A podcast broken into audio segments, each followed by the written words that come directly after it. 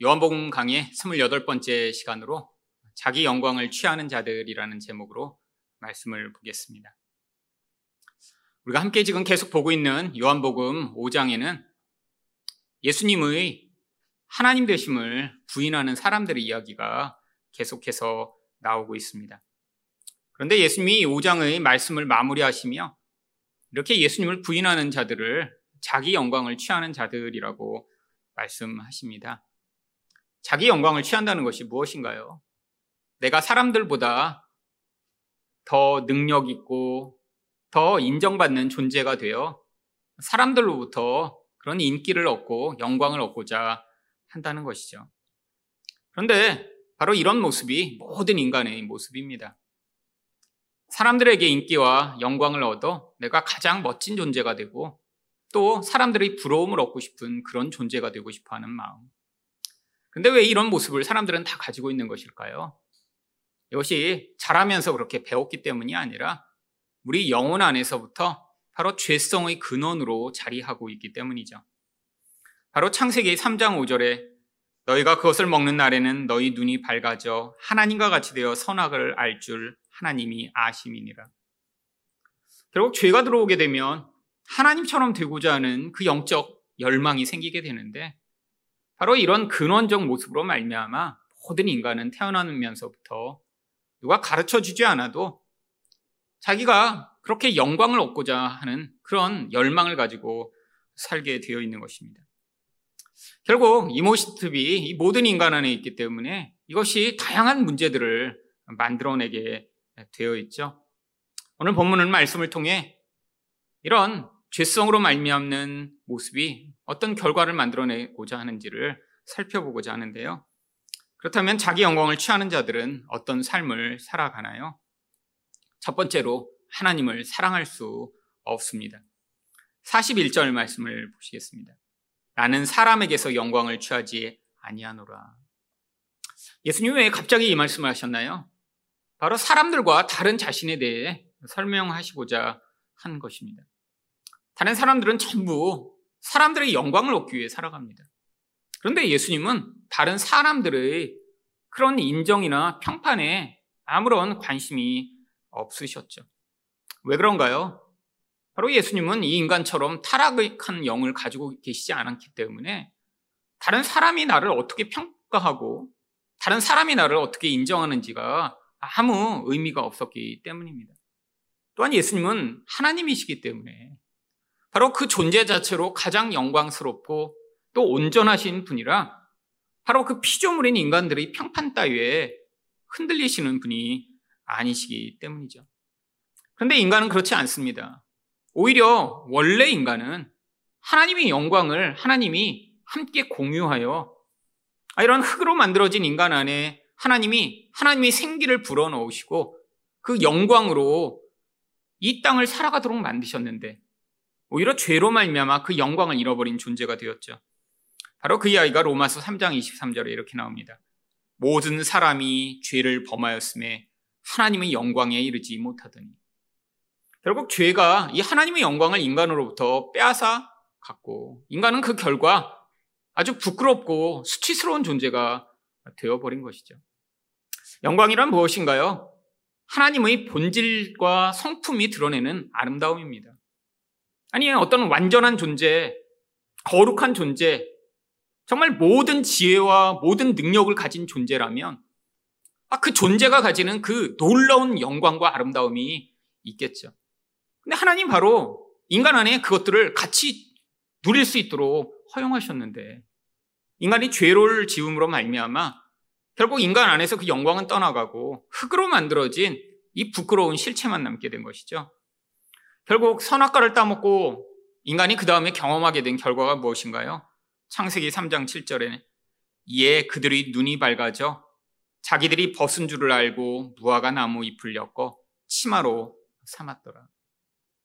아니, 마귀가 속여서 하나님처럼 될 수 있다고 했는데 아, 그 속임수에 넘어간 결과가 하나님처럼 된 것이 아니라 인간 안에 있는 이 부끄러움을 목도하게 되고 영광이 떠나간 이 육체만을 바라보게 되며 그게 부끄러워 무화과 나무로 가려야 되는 그런 비참한 상황이 든 것입니다.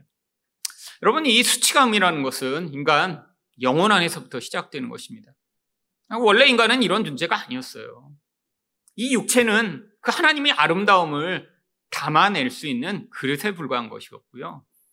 인간이라는 존재는 원래 아름답고 영광스러워 하나님이 만드신 그 모습 그대로라면 아니 이 인간으로부터도 하나님을 볼 수 있는 그런 아름다움이 나타났어야 하는데 아, 그것이 다 떠나가고 나니까 이 볼품없는 육체만 남아 있는 것이죠. 여러분 그래서 이 인간의 이 수치감을 가리고자 하는 이 몸부림은 인생 내내 계속됩니다. 다른 사람이 나를 어떻게 바라볼까? 다른 사람이 나를 어떻게 평가할까? 끊임없이 신경 써야 되죠. 여러분, 참 쉽지 않은 인생의 여정입니다. 물론 어릴 때는, 아, 그게 그냥 남이 나를 칭찬하고 좋아하면 좋아하는 정도였다가, 사춘기가 되면서부터 점점 예민해지기 시작합니다. 아, 정말 그 예민함의 극치에 달아요. 아무도 안 쳐다보는데 모두가 쳐다보는 것 같은 그런, 그런 삶을 살아가죠. 이게 청소년기 때 이제 호르몬이 돌면서 자연스럽게 나타나는 경향입니다. 근데 문제가 그게 그 인생을 주도하기 시작하는 거예요. 인생 내내 모든 선택이 남이 나를 어떻게 볼까? 다른 사람이 나를 별것 아닌 존재로 아, 그렇게 바라볼까봐 늘 두려움에 시달립니다. 실수를 하거나 자기 약점이 드러나거나 아니 자기 진짜 능력이 어, 이렇게 나타나는 순간에 그게 그 인생의 발목을 잡고 두려움에 시달리게 만들죠. 인생 내내 괜찮은 존재이고 싶은데 아니 그것으로 말미암아 자기가 어떤 멋진 존재인지를 자랑하고 싶은데 그게 되지 않을 때마다 깊은 좌절과 절망에 빠집니다. 학교를 정할 때도 남이 나를 어떻게 평가할까? 직장에 갈 때도 이 직장이 다른 사람들이 볼 때 괜찮은 직장이라고 여길까? 아니 나중에 결혼을 할 때도 내가 선택한 이 배우자를 사람들이 뭐라고 할까? 사람들의 시선에 따라 모든 것들을 결정하는 그런 인생이 되어버리죠. 그런데 뭐 이런 학교나 직장이나 결혼보다 우리 삶에 아주 매일처럼 영향 미치는 한 요소가 바로 물건을 살 때입니다. 여러분 결혼이 인생에 한 번밖에 안 하잖아요. 대학도 많이 가는 사람은 두세 번 갈 수 있지만 기본적으로 한 번 갑니다. 결정이 돼버려요. 바꿀 수가 없습니다. 잘. 그러니까 그 다음에는 물건을 가지고 아, 그 물건을 통해 내가 어떤 존재인지를 자꾸 증명하고자 하는 그런 욕구에 시달리죠. 여러분, 근데 이거 참 비참한 일입니다. 하나님은 인간을 그런 물건 따위로 평가받는 존재가 아니라 인간 안에 하나님이 어떤 존재이신지를 보여줄 수 있는 존재로 인간을 창조하셨어요. 아니, 천사보다도 인간을 원래는 못한 존재로 만드셨는데, 근데 그 인간 안에 하나님의 영이 임하면 아니, 만들어지기는 흠이 많고 연약한 존재이지만, 아니, 그 하나님의 영광만 우리와 함께 한다면 그 존재를 통해서도 어떤 존재보다 멋있고 가장 아름답고 권위를 가진 그런 영광을 보여줄 수 있는 존재가 인간이 되도록 만드신 것이죠. 그런데 많은 사람들은 영광을 잃어버리고 나니까 물건으로, 아, 내가 이런 좋은 물건을 가진 사람이야. 아, 나는 이 정도의 능력을 가진 사람이야를 사람들에게 보이고 싶어 하는 그 몸부림에 시달려 살도록 만든 것이죠. 여러분, 이게 마치 아담과 하와가 나뭇잎으로 자기 부끄러움을 가리고자 하는 것과 무엇이 다른가요? 여러분, 그런데 이렇게 자기 영광을 취하고자 자기 수치를 가리고자 몸부림치며 살아가게 되면 나타나는 가장 결정적인 문제가 바로 42절입니다. 다만 하나님을 사랑하는 것이 너희 속에 없음을 알았노라. 여러분, 자기 영광을 취하기 위해, 아니, 자기 수치를 가리는 인생을 살기 위해 인생을 살게 되면 그 마음속에 하나님의 사랑이 전혀 자리할 수 없게 된다고 하는 것이죠. 왜 그런가요? 여러분, 내 수치를 가리고자 하는 열망이 너무 강렬해지면서 결국 그 결과로 자기 사랑이 너무나 커지기 때문입니다. 무엇을 할 때에도, 아니, 무엇을 결정할 때에도, 어떤 말을 할 때에도, 다른 사람이 나를 어떻게 볼까? 다른 사람에게 얼마나 내가 더 멋진 존재인지 드러냈으면 좋겠다라는 열망을 가지고 사는 사람에게는 결국 하나님의 관심, 하나님에 대한 사랑이 자리할 수 없는 것이죠. 여러분, 이런 존재에게 결국 마귀가 어떤 방식으로 또한 그 인간의 영혼을 파괴적으로 몰아가나요? 하나님의 사랑 대신 세상에 대한 사랑으로 가득 차게 만듭니다. 그래서 요한일서 2장 15절과 16절을 보시면 이 세상이나 세상에 있는 것들을 사랑하지 말라. 누구든지 세상을 사랑하면 아버지의 사랑이 그 안에 있지 아니하니 이는 세상에 있는 모든 것이 육신의 정욕과 안목의 정욕과 이생의 자랑이니 다 아버지께로부터 온 것이 아니요 세상으로부터 온 것이니라. 여러분 인간이라는 존재는 하나님의 사랑, 하나님의 은혜 그 모든 것으로 온전해지도록 만들어졌습니다. 여러분 그런데 하나님의 사랑과 은혜 없이 인간이란 육체에 불과한 거예요. 아, 정말로 일반적인 과학자들이 생각하듯 짐승과 사실 다를 게 전혀 없는 존재입니다. 그런데 여러분 예수를 믿더라도 그래서 구원을 받은 성도라고 하더라도 그 마음 안에 자기 영광에 대한 열망이 가득한 사람들이 많이 있죠. 왜? 예수를 믿어도 우리 안에 있는 이 사람의 습성과 영향력이 끊임없이 하나님 말고 자기를 위한 선택을 하도록 몰아가는데 그 과정 가운데 이 세상은 끊임없이 자 잘하는 거야. 자, 네가 눈에 볼 때 좋은 거 선택해. 아, 네가 자랑할 만한 그런 선택을 끊임없이 해. 라고 우리를 몰아가니까 이 세상에 살면서 결국 나의 자기 사랑을 만족시키고자 이 세상의 사랑과 연합하니까 결국 그 영혼 안에는 하나님의 사랑이 자리할 곳이 점점 줄어들게 되는 것이죠. 여러분, 이 하나님에 대한 사랑이 없는 존재, 결국 하나님과 관계 없는 존재가, 아니, 구원을 받았지만 하나님에 대해 관심이 없는 존재는 결국 어떻게 하게 되나요? 예수님을 받아들이고 예수님을 영접할 수 없습니다. 왜? 예수님이 바로 내 영광을 위해 온 분이 아니시기 때문이죠. 43절 말씀을 보시면 나는 내 아버지의 이름으로 왔음에 너희가 영접하지 아니하나 만일 다른 사람이 자기 이름으로 오면 영접하리라. 아니 왜 사람들이 예수님은 거부하고 다른 사람은 영접한다고 하는 것인가요? 예수님을 볼 때 나의 영광이 아무런 도움이 될 것처럼 보이지 않으니까요. 여러분 예수님이 엄청난 강한 권력과 힘을 가진 그런 화려한 분으로 오셨으면 아마 그 예수님을 따르며 야 이분이 메시아가 맞다라고 추종하는 무리가 엄청 많았을 텐데 사람들이 이렇게 노골적으로 예수님을 거부하며 예수님을 배척한 이유가 아무리 봐도 별것 아닌 존재라 나의 영광에 하등의 도움이 될 것처럼 예수님이 보이지 않았기 때문이죠. 여러분 예수님이 이 땅에 오시기 전에 많은 사람들이 하나님을 섬긴다 하는데 그 하나님은 어떤 하나님을 섬긴 것인가요? 나의 영광에 도움이 될 만한 하나님을 섬긴 것이죠. 나를 세상에서 더 멋지고 아, 세상에서 문제없게 만들어줄 그런 하나님이라면 내가 잘 섬길게요. 근데 예수님이 진짜 오시고 났더니 그 예수님은 너무 볼품이 없는 거예요. 아, 저런 분을 따라다녀봤자 내게 아무 유익이 없겠다라고 생각해서 배척하기 시작한 것입니다.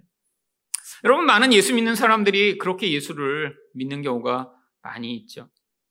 여러분, 예수님은 성경에서 철저하게 우리 영광을 위한 그런 분이 아니심을 이야기하고 있습니다.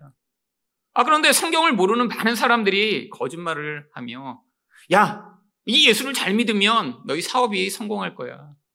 아, 이 예수만 잘 믿으면, 아, 그러면 네 자녀가 좋은 학교에 가게 될 거야. 여러분, 이렇게 많은 사람들이 결국 자기가 듣고 싶어 하는 이야기를 들으며 예수를 믿는다고 한 경우가 얼마나 많이 있나요? 여러분, 그런데 우리가 이 세상에서 아, 우리가 원하는 그런 이 세상의 영광을 얻으면 정말 화려하고 멋지고 아, 부러울 것이 없는 그런 하나님과 같은 존재로 살 수 있나요? 여러분, 저는 이 대통령 선거가 있을 때마다 참 저 사람들은 대단한 사람이다라는 생각을 하게 됩니다. 능력이 대단한 게 아니라 야, 저렇게 대통령의 자리에 오르기 위해서 정말 자기 모든 치부가 다 까발려지는데 그걸 다 감당하면서 야, 저 자리까지 저렇게 나오고자 하다니 야, 진짜 멘탈이 보통 멘탈이 아니다라는 생각을 해요. 여러분, 자기 치부만 까발려지나요? 자기 아내, 자식, 모든 가족, 일가 친척의 모든 비리와 부끄러움들이 다 까발려집니다. 재산은 어디에 있는지, 어떤 일을 했는지. 그럼 그런데도 불구하고 대통령 되겠다고 저렇게 다 나오고, 나올 때마다 다 저렇게 부인해요. 다 아니라고, 아니라고, 아니라고. 여러분, 정말 대단한 사람들이죠. 저는 그런 심각한 일이 아니더라도 아주 사소한 거라도 이렇게 남이 저를 알게 돼서 야 이거 네가 한 거 아니야? 그럼 아마 어 정말 부인은커녕 가슴이 쫄려갖고 아마 저는 아무 일도 못할 것 같아요. 이게 멘탈이 얼마나 세야 그런 심각한 일들이 벌어나도 뭐내 거 아니라고 부인할 수 있을까요? 여러분 이게 사람들이 영광의 자리에 오르고자 몸부림치는데 실체는 무엇인가요? 아니 그 자리에 오르고자 몸부림치지 않았으면 그냥 평범하게 사람들이 야 저건 그냥 그런 훌륭한 일을 한 그런 분이야라고 그냥 인식하고 끝날 수 사람들인데 근데 영광을 얻겠다고 한 결과가 더 부끄럽고 더 추한 결과가 되지 않나요? 여러분 이게 이 세상의 영광의 실체입니다. 높은 자리에 오를수록 사람들은 사람들이 나를 존경할 거야. 사람들이 나를 인정하고 내가 이런 큰 영광을 보이게 될 거야라고 생각하는데 아니 그 자리에 오를수록 우리들은 그들을 야 정말 더럽고 추하다라고 기억하게 되는 그런 결국이 나타날 뿐이죠. 여러분 이게 바로 인간의 실체입니다. 몸부림치며 자기 영광을 추구하는데 결국 그것으로 말미암아 점점 더 부끄럽고 추한 존재가 되어버리는 이 인생이에요. 여러분 예수님을 만약에 여러분이 아직도 나의 영광을 위한 존재로 생각하고 계시다면 여러분은 지금 착각하고 계신 것입니다. 여러분 우리가 세상에서 그런 영광을 얻는다고 진짜 영광스러운 게 아니에요. 여러분 인간이 가장 영광스러운 것은 이런 흙으로 만들어져 땅에 정말 죽으면 뿌려버려 아무것도 아닌 존재 아무런 자랑할 만한 것이 없는 그런 존재인데 우리와 같은 자를 통해서도 하나님의 모습을 보이는 그 놀라운 하나님의 계획 안에 우리를 부르셨다라고 하는 것이죠. 여러분, 여러분이 정말 뭐 10캐럿짜리 다이아몬드를 가지면 사람들이 어머 너무 아름다우십니다. 와 멋지십니다. 감탄하며 막 눈으로 반짝반짝반짝 하트를 보내고 막 다 존경할 것 같으세요? 착각입니다. 착각이요. 겉으로는 어머 엄청난 다이아몬드를 끼셨네요. 그러지만 속으로는 불쌍하긴. 그러면 어떤 래퍼가 이 이마에다가 몇백억짜리 다이아몬드를 박았더라고요. 신문에 나온 걸 봤습니다. 몇백억짜리 다이아몬드를 수술해서 박았어요. 여기다 자기 한다고. 돈이 많은 래퍼였겠죠. 사람들이 그걸 보고 야 아무도 갖지 못한 다이아몬드를 이마에 박으셨네요. 여러분 다 존경합니까? 얼마나 황당하고 얼마나 볼품없으면 전 세계 토픽감이 돼서 이렇게 모든 사람이 비웃음거리가 될까요? 근데 얼마 전에 또 신문 보니까 공연하다가 팬들이 달려들어서 그걸 뜯어내갖고 이 뜯겨져 나갔더라고요. 이마에 박혔던 다이아몬드가. 여러분, 사람들이 세상에서 영광스럽게 만들려고 몸부림치는 모든 행위가 사실은 이렇게 코미디입니다. 코미디요. 여러분, 우리가 가장 영광스러울 때는 우리가 높아져서도 아니고요. 남들이 볼 때, 야, 훌륭하다고 해서 영광스러운 게 아니에요. 하나님이 인간이 가장 영광스러운 존재로 보이게 하실 때는 바로 우리를 통해 예수님의 모습이 나타나는 거예요. 그런데 영의 눈이 열리지 않으면 우리 예수님의 모습이 별로 그렇게 멋져 보이지 않습니다. 여러분, 예수님과 같은 모습으로 살길 진짜 원하세요? 아니, 예수님처럼 이 세상에서 그냥 가난하고 배척받고 아니, 자기를 다 죽여 남을 살리고자 희생했는데 그런데도 제자들이 다 떠나가는 그런 인생. 근데 그게 하나님만 하실 수 있는 사랑의 모습이에요. 아, 그런 우리가 볼 땐 볼품없는 모습으로 우리와 같은 죽어 마땅한 자들이 살아나는 이 놀라운 일이 일어나고 있잖아요. 여러분, 지금도 하나님이 바로 그것으로 우리에게 하나님의 영광을 보이시길 원하십니다. 여러분, 세상에서 뭐 돈이 많으면 세상을 바꿀 수 있다고 생각하세요? 아닙니다. 돈으로 할 수 없는 일이 얼마나 많은가요? 여러분, 하나님이 우리와 같은 자를 통해 그 생명을 주셔서 우리에게 하나님의 모습이 드러나도록 만드시면 억만금을 가지고도 할 수 없는 사람의 생명을 얻어내며 죽은 자가 살아나고 예수의 사랑을 보게 되는 그 놀라운 일이 나타날 때 그게 바로 우리가 하나님의 영광을 가장 놀랍게 보일 수 있는 것이죠. 여러분, 여러분에게 예수님은 어떤 분이신가요? 여러분의 영광을 위해 그 예수님이 여전히 존재한다고 생각하시면 여러분은 지금 번지수를 잘못 찾고 계신 것입니다. 여러분, 예수님은 바로 여러분이 그 예수님과 같은 모습으로 진짜 하나님의 영광을 이 세상에 보여. 자기 영광이 아니라 이 세상의 어떤 영광보다 비할 수 없는 하나님의 영광이 얼마나 찬란하고 아름다운지를 보여주시고자 여러분을 선택하신 것입니다. 두 번째로 자기 영광을 취하는 자들은 어떤 삶을 살아가나요? 하나님의 영광에 관심이 없습니다. 44절 말씀입니다. 너희가 서로 영광을 취하고 유일하신 하나님께로부터 오는 영광은 구하지 아니하니 어찌 나를 믿을 수 있느냐. 여러분 사람들이 영광을 구한다고 하는 것이 무엇인가요? 서로 서로 아 내가 이렇게 멋지니까 오 멋지십니다. 그리고 또 그럼 뭐가 있어야 돼요? 서로 오가는 게 있어야 되잖아요.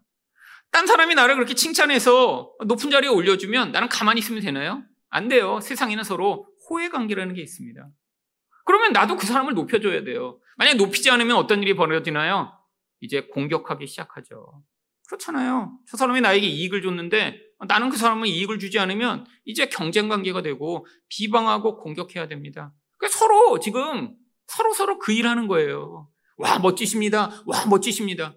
여러분 지금 뭐 대통령 선거 이야기를 자꾸 해서 그런데 여러분 대통령 선거 한다고 누군가 나오면 그 밑에 수없이 많은 사람들이 따라다닙니다. 그러면서 야 당신만이 대통령 돼야 됩니다. 여러분 그 사람들이 그냥 자원봉사하려고 그러나요?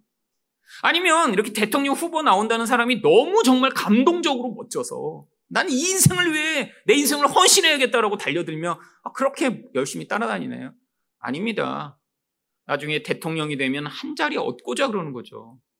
아니 지금 다 그렇게 세상이 굴러가고 있잖아요. 이전 정권에서도 아 그렇게 했던 사람이 그 밑에 있는 사람들한테 다 자리를 나눠줘서 아, 지금 다 철박통을 가지게 되었고 앞으로도 이런 일이 역사 내내 반복될 것입니다. 그럼 이게 후회 관계죠. 그래서 서로 영광을 구한다는 거예요. 세상에서는 바로 그런 권력자 밑에 들어가 아, 내가 더 이후를 보장받을 수 있는 그런 기회가 생기기를 열망하며 그것으로 자기 영광을 삼고자 하는 그런 무리들의 행위들. 여러분 그런데 이런 사람들은 어떤다고요? 하나님으로부터 오는 영광은 관심이 없다고요. 세상에서 어떻게 더 높아질까? 세상에서 어떻게 더 나를 멋지게 보일까에 관심이 있다 보니까 하나님이 주시는 영광에 전혀 아무런 관심이 없습니다. 여러분 예수님이 그래서 요한복음 12장 43절에서 뭐라고 말씀하셨나요? 그들은 사람의 영광을 하나님의 영광보다 더 사랑하였더라. 여러분 어쩔 수 없습니다. 인간은 눈에 보이는 것을 따라가며 그것을 사랑하고 그것을 의지할 수밖에 없으니까요. 여러분, 그래서 이들이 어떻게 한다고요? 예수님을 믿을 수 없다고요. 여러분, 예수님이 어떤 분이십니까? 하나님의 영광 그 자체세요. 여러분, 요한복음 1장 14절을 보시면 말씀이 육신이 되어 우리 가운데 거하심에 우리가 그의 영광을 보니 아버지 독생자의 영광이요 은혜와 진리가 충만하더라. 예수님이 하나님이 말씀하신 모든 그 말씀이 이 땅에 육체로 나타나 하나님이 누구신가를 보여주신 하나님의 영광 자체세요. 여러분, 근데 세상의 영광에 눈이 먼 자들은 예수님을 보며, 뭐야? 왜 이렇게 볼품이 없어? 목수의 아들이야? 아니, 뭐 배운 것도 없고, 돈도 없고, 아니, 뭐야? 여러분, 결국, 하늘의 영광을 보지 못한 자들은 향해 어떻게 반응하나요? 요한복음 1장 10절과 11절 말씀을 보시면, 그가 세상에 계셨음에 세상이 그를 알지 못하였고 자기 땅에 오매 자기 백성이 영접하지 아니하였습니다. 영접하지 않았어요. 알지도 못했어요. 이게 바로 참 예수의 실체가 드러났을 때 세상 영광만 사랑하는 사람들이 보이는 그런 반응입니다. 여러분, 우리도 마찬가지입니다.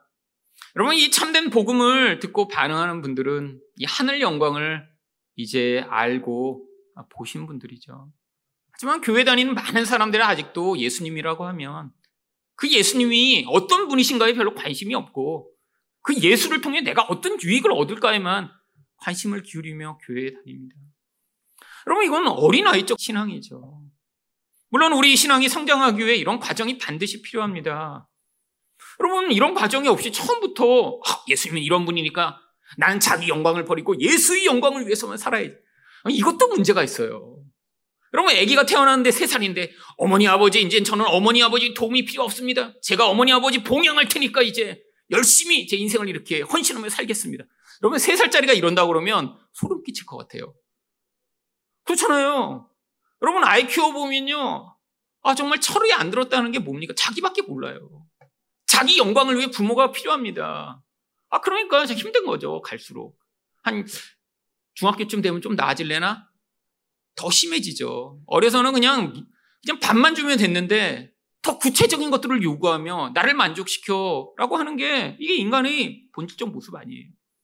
여러분, 그러다 언제 가끔 부모가 감동하나요? 이제 철 들었다고 하는 그런 나이가 많이 들어서야 겨우, 아, 내가 여태까지 부모를 이렇게 나를 위해서만 했는데 이제 내가 부모를 위해서 뭔가를 해야 되지 않을까? 어, 이런 반응을 할 때, 아, 이제 좀 철이 들었구나.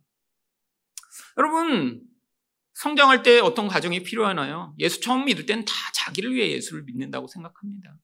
근데 그것도 참 놀랍죠. 인간의 이 욕망을 사용하셔서 하나님이 다 불러내신 거예요. 교회 처음 올 때 하나님이 어떤 사람은 병 때문에 병 나으려고 오기도 하고요. 마음이 평안이 필요해서 찾아오기도 하고요. 문제가 심각해서 해결하지 못하다 오기도 하고요. 사실 다 자기 문제들과 자기 이익을 위해서 왔는데 하나님이 그런 사람들을 다 모으시고 이제 말씀을 듣고 예수가 어떤 분이신지 알려주시며 거기에서 이제 영적으로 성장하도록 이제 하시는 것인데 교회 40년 다녔는데 아니 50년 다녔는데 심지어는 내가 예수를 위해 살겠다고 목사가 됐는데 많은 사람들이 아직도 자기 영광을 위해 이 예수를 이용하고 있는 사람들이 얼마나 많은가요? 여러분 이게 바로 어린아이라는 것입니다. 아니 지금 한국 교회가 이제는 그런 어린아이적 신앙에서 성장해야 되는데 지금 그 갈등과 아, 그 어려운 가운데 저희가 함께 서 있는 것 같아요. 왜? 너무 사람들은 여태까지 하나님을 나를 위한 하나님으로 믿어와서 아니 그것을 벗어난 다른 시각이 받아들여지지가 않는 거예요. 예수님을 그냥 나를 도와줄 좋은 분으로만 생각했지. 내 영광을 다 버리고 정말 예수처럼 살아가는 게 얼마나 아름다운지 아무도 이야기를 해주지 않아서 그런 삶이 무엇인가 알지 못하기 때문이죠. 여러분, 우리가 어떻게 이 예수의 영광을 보여줄 수 있나요? 여러분, 우리의 아무리 아름다운 점을 사람들에게 보여줘도 아무도 감동하지 않습니다. 여러분, 부자를 보고 막 감동하며, 야, 영광스럽다, 이렇게 느끼시나요? 저는 한 번도 그렇게 생각해 본 적이 없어요. 여러분 빌 게이츠를 보니까 막 존경심이 막, 막 솟아오르세요. 어떻게 인간이 저렇게 많은 돈을 가질 수 있을까? 그럼 세상에 그런 마음을 가진 사람이 있을 수도 있겠죠. 정말 돈에 눈이 먼 그런 정말 돈벌레들이 보며 빌 게이츠를 나의 존경의 대상으로 삼습니다. 이렇게 할 수는 있겠죠. 여러분 근데 일반 사람이라면 그렇지 않습니다. 여러분 부자가 가진 그 힘을 부러워하는 거죠. 여러분 여러분이 아무리 멋진 존재가 돼도 여러분이 진짜 영광스럽지 않습니다. 그럼 하나님이 우리를 통해 어떻게 영광을 보이시죠? 우리 안에 그 영광스러운 영광의 영, 성령을 주신 거예요. 여러분, 우리 육체 가운데 바로 하나님의 영광이 임해 있습니다. 근데 문제가 항상 뭐가 문제인가요? 우리 육신이 너무 단단하게 이 하나님의 아름다움을 감추고 있는 거예요. 여러분, 이 헬스 많이 하고 그래서 이렇게 몸이 좋은 사람들은 주로 두꺼운 옷을 안 입더라고요. 겨울에도 이렇게 딱 붙는 옷, 이런 옷 주로 입고 다닙니다. 아, 저도 아마 이렇게 몸이 좋았으면 자주 아마 이렇게 그냥 이렇게 입고, 이렇게 벗고 이렇게 했을 텐데 저는 이게 입는 게 훨씬 더 좋습니다. 어, 이 양복이라는 것처럼 편하고 좋은 옷이 없는 것 같아요. 이게 제가 뭐 한 10kg에서 더 쪄도 성도들이 잘 몰라요. 양복 입고 있으면. 그렇잖아요. 이게 너무 이렇게, 이렇게 가려줍니다. 그리고 이렇게 태가 나잖아요. 그래서 예전에 저에게 어느 집사님이 제가 주일만 저를 보시다가 평일날 이렇게 저를 보시고 깜짝 놀라신 분이 있어요. 이 몸매가 드러나는 제 몸을 보시고 근데 이제 그때 이후로 제가 이제 많이 뺐기 때문에 조금 나아지긴 했습니다. 다시. 근데 여러분 이거 감출 수 있잖아요. 여러분 마찬가지입니다. 우리 안에 하나님이 영광을 주셨는데 아니 정말 엄청난 두꺼운 파카를 입은 것처럼 그 영광을 가리고 있는 존재가 있죠. 이게 바로 육신이에요, 육신. 여러분, 단순히 몸을 이야기하는 게 아니죠. 우리 안에 자기 사랑의 욕망으로 똘똘 뭉친 이 육신이요. 나의 욕망을 위해, 나의 쾌락을 위해, 나의 안정을 위해서만 모든 것을 하고 싶어 하는 이 육신. 그게 너무 습관이 됐고, 세상을 사랑하고, 아니, 그렇게 몇십 년 동안 살아온 그 관성대로 살고자 하는 이 육신이요. 여러분 그래서 그렇게 영광을 쉽게 보기가 어려운 것입니다. 육신이 강할수록 세상에 대한 사랑이 많을수록 하나님이 영광은 주셨는데 아, 분명히 예수도 믿어요. 아, 예수님을 사랑한대요. 근데 영광이 안 나타나고 자꾸자꾸 육신만 벌떡벌떡 살아나게 되죠. 여러분 그래서 하나님이 바로 우리 안에 어떤 일을 행하시냐면 이 육신을 점점 쇠약해 가도록 만드십니다. 고린도 후서 4장 16절과 17절입니다. 그러므로 우리가 낙심하지 아니하노니 우리 겉사람은 낡아지나 우리 속사람은 날로 새로워지도 우리가 잠시 받는 환란의 경한 것이 지극히 크고 영원한 영광의 중한 것을 우리에게 이루게 함이니 여러분 하나님의 영광이 우리 안에 속사람 안에 담겨 있어요. 이게 바로 영광의 성령입니다. 근데 겉사람 때문에 안 드러나니까 하나님은 어떻게 하신다고요? 환란을 통해 육신을 깨뜨려 나가십니다. 여러분 환란이라는 게 무엇이죠? 뭐 물론 세상에서 경험하는 모든 힘들고 어려운 일들이에요. 여러분 인생에 환란이 없는 사람이 있나요? 아니에요. 인간은 아, 내 생각과 내 능력으로 감당하지 못하는 일들을 계속 경험합니다. 어떤 사람에게는 환란이 아닐 수 있어요. 여러분 예전 부모님들 애열 낳아서 막 키우셨잖아요. 우리 외할머니도 애 열둘 낳으셔서 네 죽고 여덟 살아남아. 아, 그래서 저희 외할머니 원래 가족은 열둘이었대요 자녀가. 옛날에 근데 되게 당연했나 봐요. 열둘 키우고. 그래서 중학생쯤 되면 밑에 동생들 다 밥해 먹이고 그러고 살았죠. 근데 막 그거를 너무 큰 고통으로 여기시지 않았으니까 애를 낳겠죠. 요즘 애 둘만 낳아도 막 엄마들이 인생의 환란으로 경험합니다. 못 키워요. 애 하나만 있어도 못 키워요, 솔직히. 여러분, 주변에 보시잖아요. 둘 낳으면요, 거의 초죽음입니다. 집안 전체가. 쌍둥이요? 이거는 뭐 인생 거의 그냥 한 3년 정도는 그냥 없어져, 핵폭탄 맞은 것 같은 그냥 그런 상황이 벌어졌다가 다시 회복되죠. 여러분, 환란이죠. 옛날엔 열도 키웠는데 이제는 하나도 허덕이고 힘들어하는. 여러분, 근데 어떤 사람은 그 괜찮을 수 있어요. 여러분, 인생마다, 사람마다, 상황마다 다 약점과 연약함이 있습니다. 아, 환란이 없을 수가 없어요. 근데 이게 영적으로는 어떤 결과를 가져온다고요? 나쁘고 힘든 게 아니라, 아니, 우리 육신으로 그냥 살다가 죽을 존재 가운데 하나님이 이것들을 사용하셔서 이 영광스러운 속사람이 드러날 수 있는 기회가 되도록 만드신다고요. 여러분 그러니까 환란을 당할수록 어떻게 하셔야 하느냐? 찬양하셔야죠. 하나님, 제 안에 드디어 하나님이 영광을 보여주실 기회가 오셨네요. 여러분 이거 얼마나 놀라운 기회입니까? 여러분 근데 원망하고 불평하고 이런 영적 진리를 깨닫지 못하면 어떻게 될까요? 여러분 결국 고난은 더 깊어지고 열매가 맺어지는 게 아니라 분노의 결과, 미움의 결과만이 더 크게 나타나겠죠. 여러분, 결국 이것을 믿는 자만 어떤 인생을 살 수 있나요? 고린도후서 4장 8절부터 10절과 같은 인생을 살 수 있습니다. 우리가 사방으로 우겨쌈 당하여도 쌓이지 아니하며 답답한 일을 당하여도 낙심하지 아니하며 박해를 받아도 버림받지 아니하며 거꾸로 뜨림을 당하여도 망하지 아니하고 우리가 항상 예수 죽음을 몸에 짊어지면 예수의 생명이 또한 우리 몸에 나타나게 하려 합니다.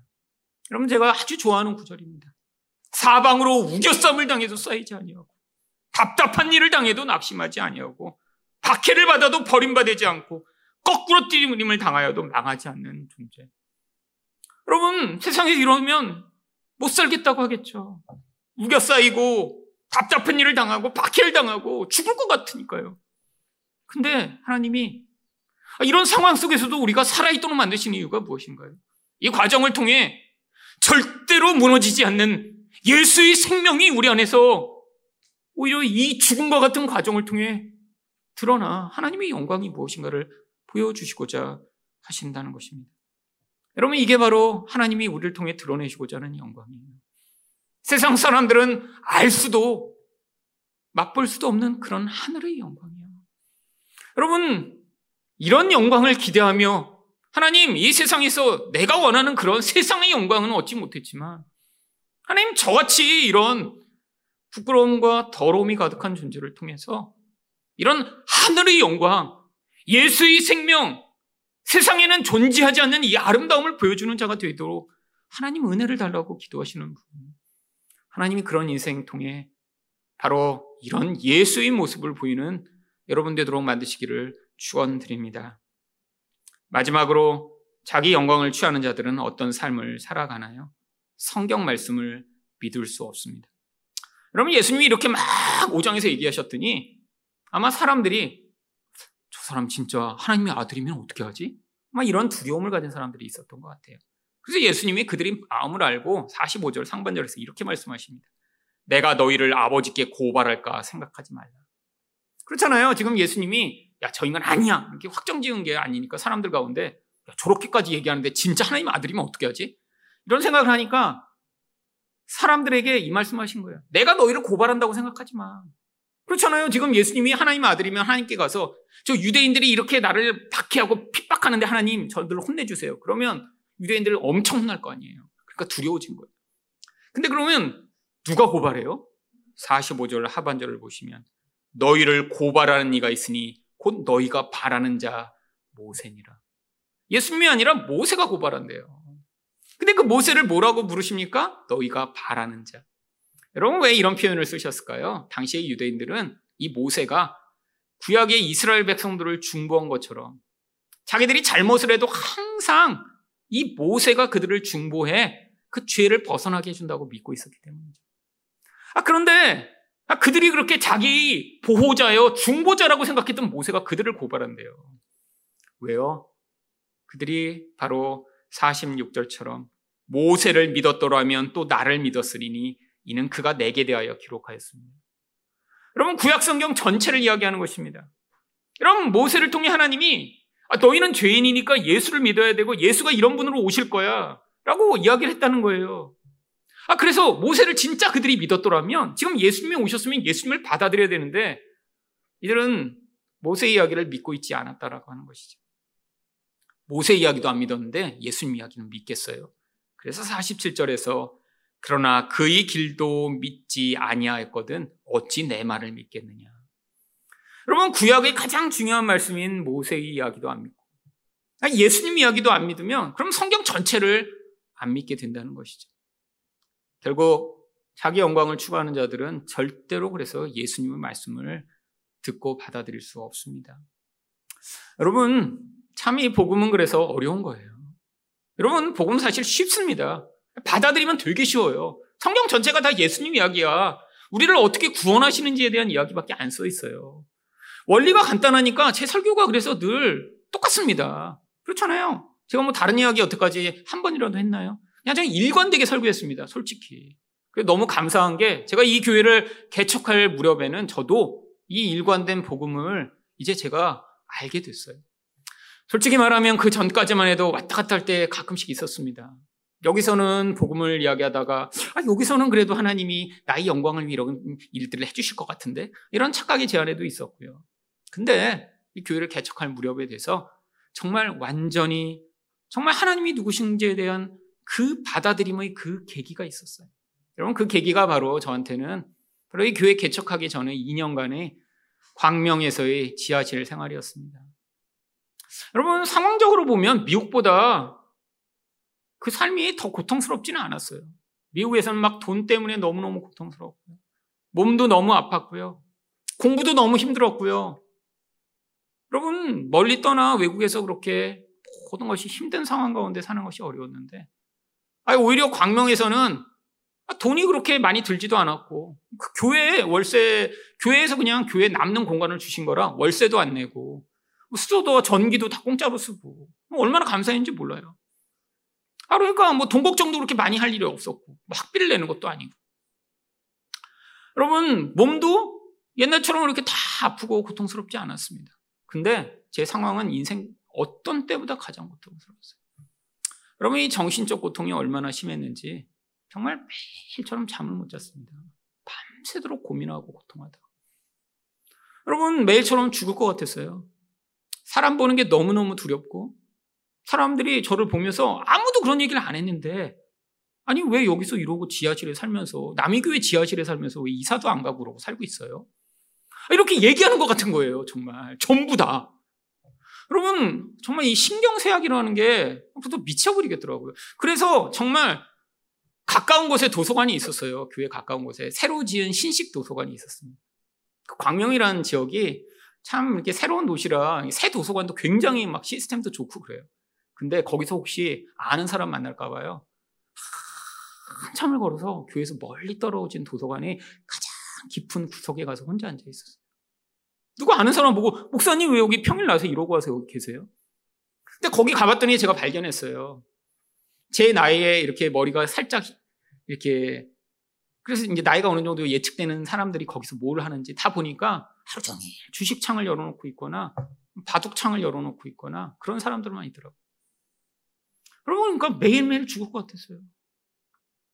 근데 여러분, 제가 2년 만에 깨달았습니다. 뭘 깨달은 줄 아세요?